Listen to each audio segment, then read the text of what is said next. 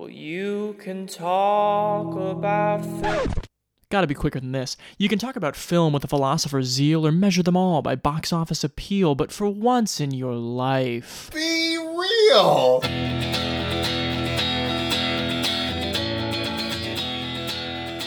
Welcome, one and all, to a mini episode of Be Real. It is your movie reviewing and reappraising podcast. My name is Chance Solon Pfeiffer, And I'm Noah Ballard. and today we are here to talk about one film and one film only. It's the new picture from Sofia Coppola, The Beguiled.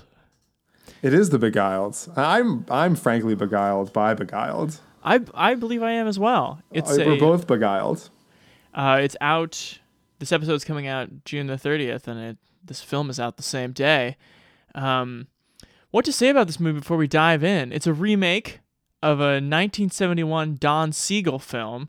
Uh, the director who made Dirty Harry with Clint Eastwood, and Clint Eastwood is also in the original.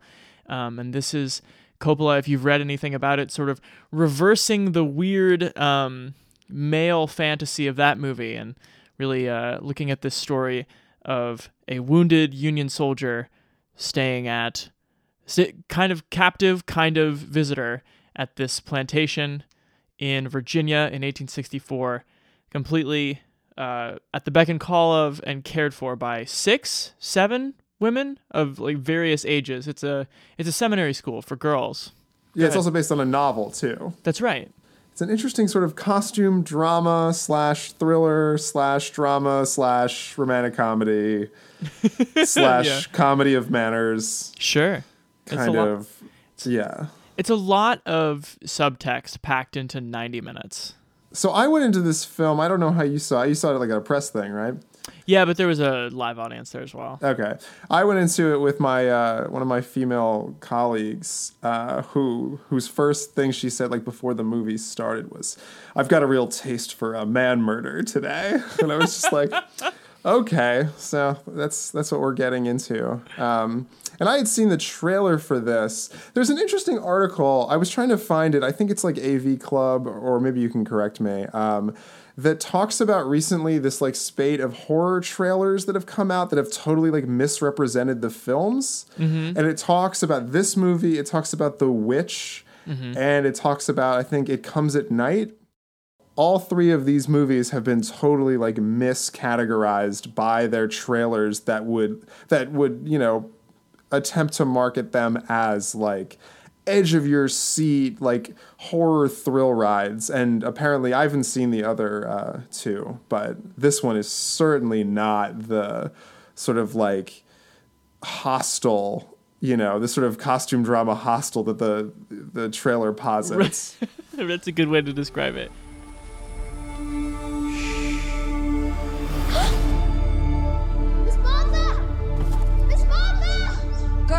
We all need to help.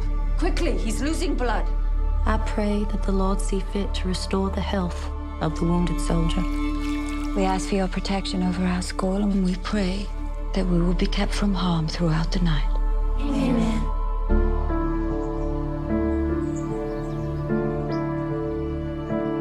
Seems like the soldier being here is having an effect. If you could have anything in the world, what would it be? To be taken far away from here. We can show him some real Southern hospitality. Corporal McBurney's stay here has taught us all a very important lesson. Can I get you anything? The enemy is not what we believe. Yeah, Colin Farrell is uh, Corporal John McBurney. He is the the Union soldier who has become separated from his uh, regiment, and at this school, like the headmistress is Nicole Kidman. She plays Miss Martha, and uh, Kirsten Dunst is the sole teacher at the school. And then I think what are there like three little girls, and then three who are like sixteen. Uh, and Elle, Elle Fanning is the one you need to know of of those three. So yeah, Colin Farrell is uh, is badly hurt. His leg has been ripped open um, by gunfire, and they stitch him up. And slowly but surely, this weird kind of um, inverse proportion happens, where the healthier and better looking that he gets, the more dread creeps in. Right. What's interesting, and I just I'll co-opt from the New York Times review here. um, where it says. Um, in the first scenes, a young girl ventures out into the woods to collect mushrooms and finds a strange man under a tree, a Union soldier with a badly wounded leg, and a charming Irish brogue. Is he a prince or an ogre? He's Colin Farrell, which may or may not clarify the issue. Who is that? A.O. Scott? that is A.O. Scott. Okay. But I think he's so right though, because you like Yeah. it. It asks Colin. This movie asks Colin Farrell to be both prince and ogre. Mm-hmm. You know, like he sort of they like take care of him as he's sort of convalescing there. But then there's like these very long shots that remind me of like, of course, because it's Sofia Coppola. There's a great shot in um, Lost in Translation where it like watches every move that Bill Murray makes before he hits that golf ball. Mm. And there's like the same sort of shots in this where it's just Colin Farrell doing manual labor Yeah. And like looking sweaty and he's got his like his bangs are like coming in front of his face Sure. and he's like pulling them back and it's like it's a good looking guy. But then like by the end of the film, like the arc of it is where the true horror lies. Right.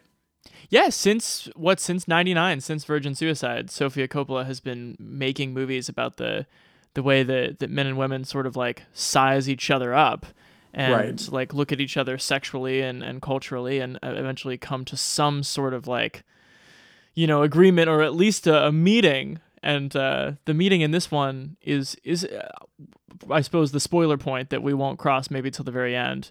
Um, but yeah, this movie can I, can we talk a little bit about the original, which I watched yesterday? Oh, I haven't seen it, but you can go ahead. That's okay. It's not good, okay. but it's certainly it's really strange. I mean, sure. so yes, there is. well, this movie, the Coppola movie, is also pretty strange. It's pretty strange, but it's all the Coppola movie.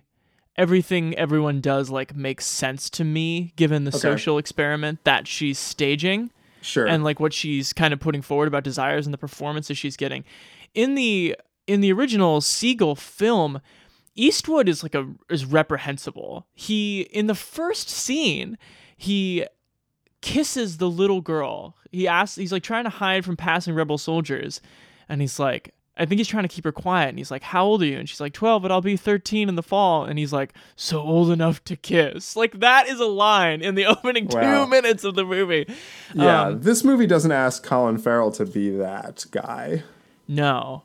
No, and then the script of the original as well is sort of like it's so unsteady where people will say a lot of just using like southern fanciful dialect and stuff like that Sure. and then someone will stop and basically like proposition someone else and it's Right. very jarring and Sofia Coppola's version I think is incredibly precise in what each line of dialogue is meant to convey.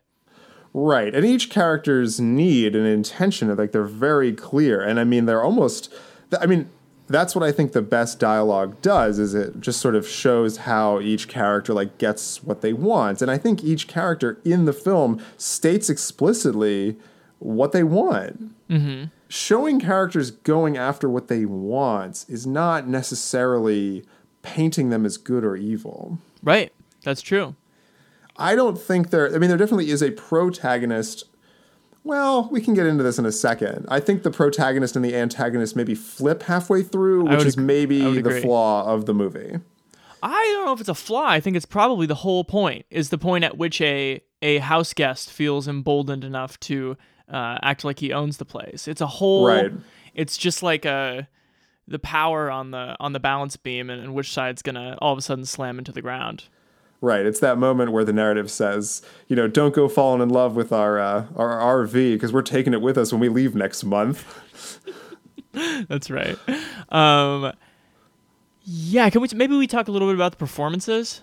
Absolutely. The other thing that this one has way, way over the original is just, I think, especially in Farrell, in Dunst, and in Kidman, she has perfectly cast three actors who are very good in a scene at like holding two truths at the same time. You know what I mean? Like you Yeah. look at all of them, and Kidman especially. There's nobody quite like Kidman as far as looking at somebody, saying something, but looking in her eyes as though, of course, she means the exact opposite, or like something much more insidious. And then Farrell is also he's such a, a incredible flirt in the way that he's able to like advance and retreat so deftly, which is what makes him a good flirt. Right. And then Dunst, for years now, has been playing this sort of outwardly meek character who you know the entire time is capable of much more. And so she's cast Yeah. three perfect adults for what she wants to pull off. Well, I think I think you bring up an interesting point about Dunst in that I feel like her what her her action is in basically the uh, the turn of this movie. She like acts out a bit. We can say not to spoil anything, Right. But she's been waiting to do that for like the last three or four movie roles she's had and has not been allowed to do so, which I think is so interesting about the casting of this.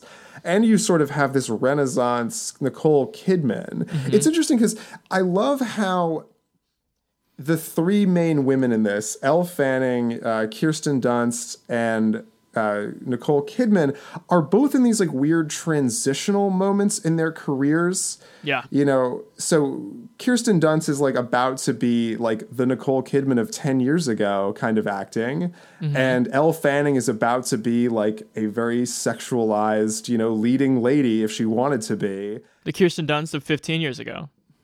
a Kirsten Dunst of 15 years ago, and then you have um, Nicole Kidman leading the way as becoming like an elder stateswoman of Yeah. acting pretty soon. Like she's going to start getting those like Helen Mirren 10 years ago roles like in the next few years of her career. Mm-hmm. And what you have is like three female actors, but also three female characters who are like very much in transition and they're also in transition in the film like you have nicole kidman's character who's clearly like lost her husband or whatever male role was like working this place with her and then you have kirsten dunst who's just like slowly but surely becoming an old maid and then you have Elle Fanning who is coming into her own sexually and like Right. wants to wants to be burned by a man. You know, here's two women who have been burned in their various ways by men and here's a woman who just like wants something, anything to happen with any man.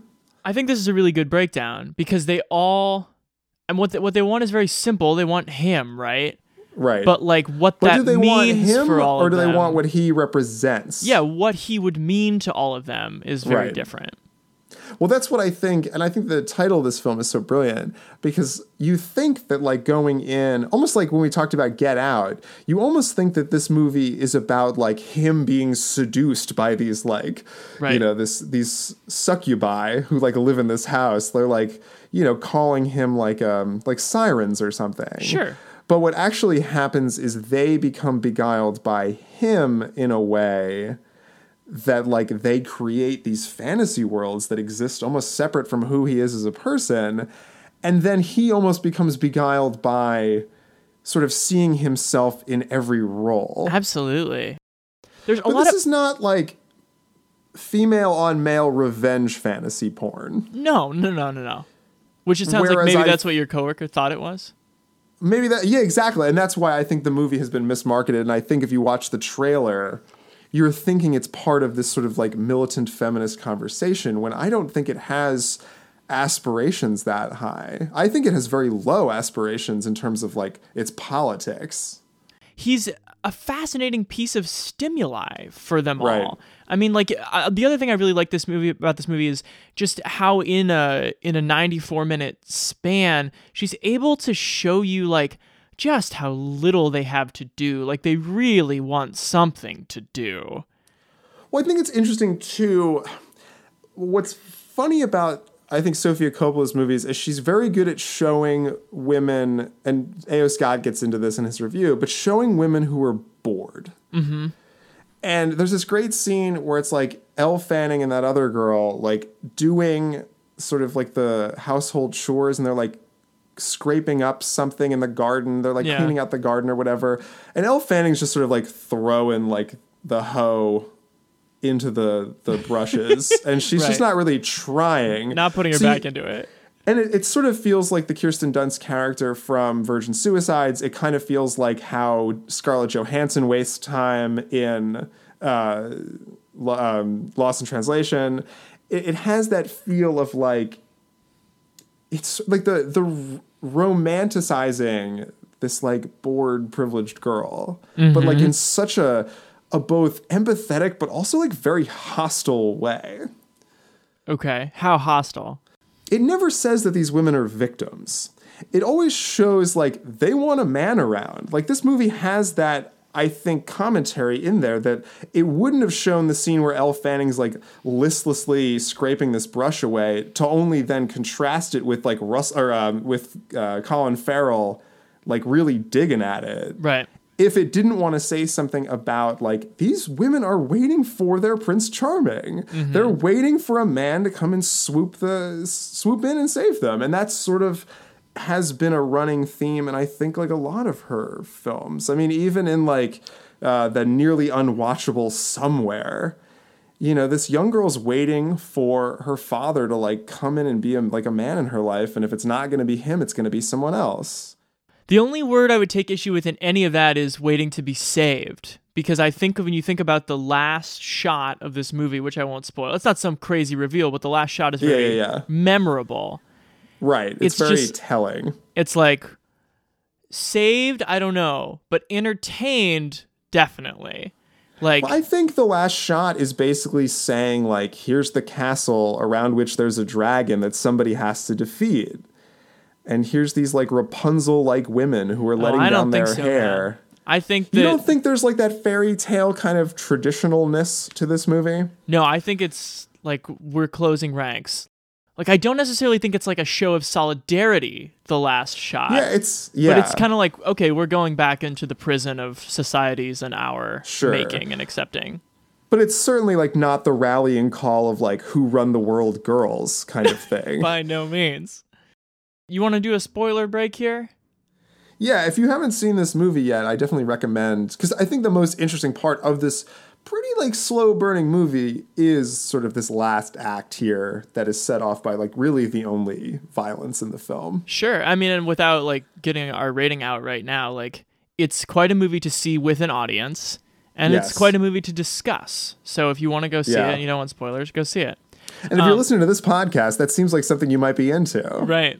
Um, so in the original, uh, the Edwina character straight up beats him down the stairs with a candlestick when she discovers Oh, him in bed, which is not what happens in this one, where it seemed No. very much kind of like a like a get off me shove that went wrong. Right. It's right? a defensive shove that sends Colin Farrell down around these stairs here, and then his leg is just fucked. yes. There's And- like bone coming out of him. And it's like heading the wrong way. And like they don't have the technology or the resources even in this period to do much about it. So they're like, well, he's gonna bleed out. And Nicole Kidman like cuts off and cauterizes his leg. Bring me the anatomy book. Bring me the anatomy book. And frankly, she does the only thing to do to save his life in that particular circumstance. So that he's, I mean, sure, if you were like having sex with like a maybe 17 year old and then you get pushed down the stairs and you wake up and you don't have a leg. Sure, it seems like maybe something was amiss, but if you look at like the morality of the story that Sofia Coppola is telling here, it does not posit that really anyone has done anything wrong. Before we turn toward a rating, do you want to talk at all about uh, this controversy of, of Hallie, the uh, the woman who's a Yeah. slave, not being in it? Do you want to address that? I mean, we are the two people to address it for sure, but Yeah. what do you think? Well, so one aspect of the book and the original film, correct me if I'm wrong, is that th- one of the reasons that these women like have to do all these like manual labor jobs and have to like keep up this estate is the fact that like it's the Civil War and the slaves have all gone north. Mm-hmm. And in the book in the original film, there is like a rema- like one remaining black slave Yeah, Hallie is her name. and that's like a huge like racial dynamic in those narratives whereas this movie you know when colin farrell's like this is a huge house and like a huge land tract like where are the people to work the land? Like the slaves are sort of written out of this movie by with one line it's oh well the slaves left. Um, but yeah, there's there's really no mention of the fact that like these women are specifically in this situation because they were count the the audacity of this property was counting on a free labor service Yeah. that no longer exists. Yep. And that is a huge part of the reason that like Colin Farrell frankly is so attractive because he's going to be like working on the house and like fixing up the garden, which he does, and Right. like that's where I think the controversy comes from and where we should address it is the fact that like it's inseparable from the story. Right. And the performances are these like young, rich, princess type girls who have through their whole lives up until recently been taken care of by slaves. it's interesting. So Coppola, of course, sees the original, and the Hallie McBurney relationship in the original is so, uh, you know, fucked up. Right. Like it's he's filmmaking in the 1970s. And they already know that they're being like sexually exploitative. So yeah, and you know, there's the whole thing where like uh, Clint's like, "I'm a prisoner here, you're a prisoner here. Like, why don't you help me leave? We can leave together." And he kind of like quickly loses interest in Hallie as he starts to gain interest in Alicia and Edwina. Um, and so I can totally see on the one hand where Sofia Coppola would look at that story and be like, "That's really fucked up." Like, dear God, do I want no part of like trying to rehabilitate the racial politics of that movie? That makes total sense to me. And yet, she's so good at rehabilitating the gender politics of a movie that is essentially an experiment in a bottle that it's Right. kind of like, I don't know, why didn't you? And she, of course, would have taken flack for that too, I'm Right. sure. But she's so talented. Why didn't she try? it's either very careful and sort of calculated that there that she wrote out the the black character, or it's very naive and thinking that she like could. And I think it's the this movie is like almost missing a layer to it. That's really true. It feels There's rather like a weird there is a it's a very slight film. It's very short. But like if you're gonna be a filmmaker, like why not set the movie then in World War One? Well, I think that was well put by you. Um, should we turn toward a rating here? Yes. Let's tell the people how we rate movies on this podcast. All movies and most of life can be described with our rating system. The four categories are good, good, bad, bad, good, bad, and bad, good. The first good or bad refers to intellectual quality. The second is pure pleasure. Good Good is easy, things that make you feel smart and happy, and that for both reasons you'd want to do again, like watching The Departed or Jaws or calling your pal to do a podcast with him. Good Good movies make Noah say, Love that. Bad, bad is easy too. Things that bring you neither stimulation nor joy. Basically, you just wasted your time. Things like watching White Chicks or Wild Wild West, a conceptual double album of Christian pop punk. Bad, bad movies make Chance say things like, I hated that. Good Bad Then is something you recognize as worthwhile, but not something you enjoy. Schindler's List, Requiem for a Dream, most classical music, eating your goddamn vegetables. Good Bad is about being an adult, and these kinds of movies make Noah say, I mean, I'm glad I saw it once, but never again. Conversely, Bad Good is for your thoughtless inner child. It's Cheetos, it's late career Billy Joel, it's movies like Christmas Vacation Honey, kids? and Deep Blue Sea. Bad Good movies make Chance say, But it failed in such an entertaining way. Got all that? Now buckle up, because you're about to hear an opinion stated as fact. It's good, good for me. I mean, I think this is a, a like a studious, phenomenally crafted experiment about like where does vulnerability turn to power and where does it turn back. Um, like when is it time to, uh, you know, this oh this invasive species creates so much interest in this little experiment that we have, and then when is it time to you know close Right. close ranks and lock the species back out? Um, yeah, I just think it's uh, really really well put together, tremendously acted, and you know there's it's just a, a wealth of subtext and like a vivid Yeah. cinematic package. And it's one of those movies that if there's if there- if there are things wrong with it, you're right. Successfully pulling off a racial dynamic would have made this movie great. Like it would have made it one of the very I don't know, probably one of the very best movies of the year, a very memorable movie. I think it will probably fade because of its slightness, but it is still one of those movies where like the car goes 100 yards, but you look at the like the psychological odometer and it's gone like 5 miles, you know? Yeah. Yeah. So good good for And me. It's a very yeah, it's a very small film. It's a very well managed film. I'm I agree with you in everything you're saying, and we really haven't touched on this though. Like in addition, like on the other side of it being like brilliantly crafted, brilliantly acted, brilliantly written and directed, beautifully shot. It's kind of boring. and for that, You I'm gonna were probably. bored. There were like, there were a couple times where I was like, all right, let's get to the, let's get to the meat of this already. Okay. At least in like the maybe like the mid second act. You know, it's a movie that I'm glad I saw though, so I think it's gonna have to fall in that good bad for me. That I'll You like, I'll probably never see. Will you ever watch this movie again? I probably will. Yeah. I don't agree with that. I probably have seen it. You don't agree with the the- fact that I will watch it again. Well, I maybe don't agree with that, but I don't agree that like that's something I will do. Uh huh. And for that reason, yeah, I think it's good bad. I think it's it's a great. I mean, it's well made. It's a well made movie, but the fact that it like there's nothing so outlandish about it or so like I was waiting for the movie to like really have like a bigger voice.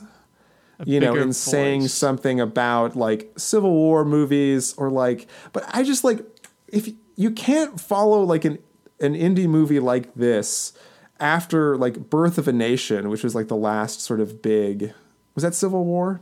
Mm-hmm. Or Nat Turner Rebellion, so pre Civil War.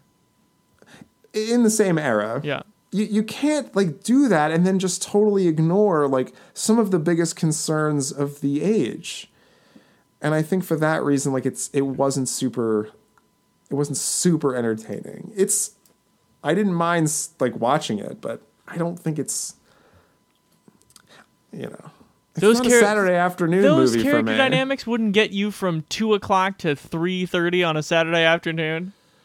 They would. i don't think i'd watch this one again Wow. for me it falls into that like her like i think most of her movies are good bad Well, uh, I think we wrap up this reeled in episode, if you can truly say we were reeled in by uh, by the Beguiled. You can find our podcast Be Real at uh, Apple Podcasts, SoundCloud, Stitcher, uh, really wherever you get your podcasts. Um, and then find us on the internet at BeRealPodcast.com. Shoot us an email at BeRealGuys at gmail.com. Facebook, Twitter, really everywhere you would expect a podcast doing its best to exist and be found today. That's where we are. My friend. Sir. I'll, uh, I'll find you that anatomy book. What have you done to me? You vengeful bitches!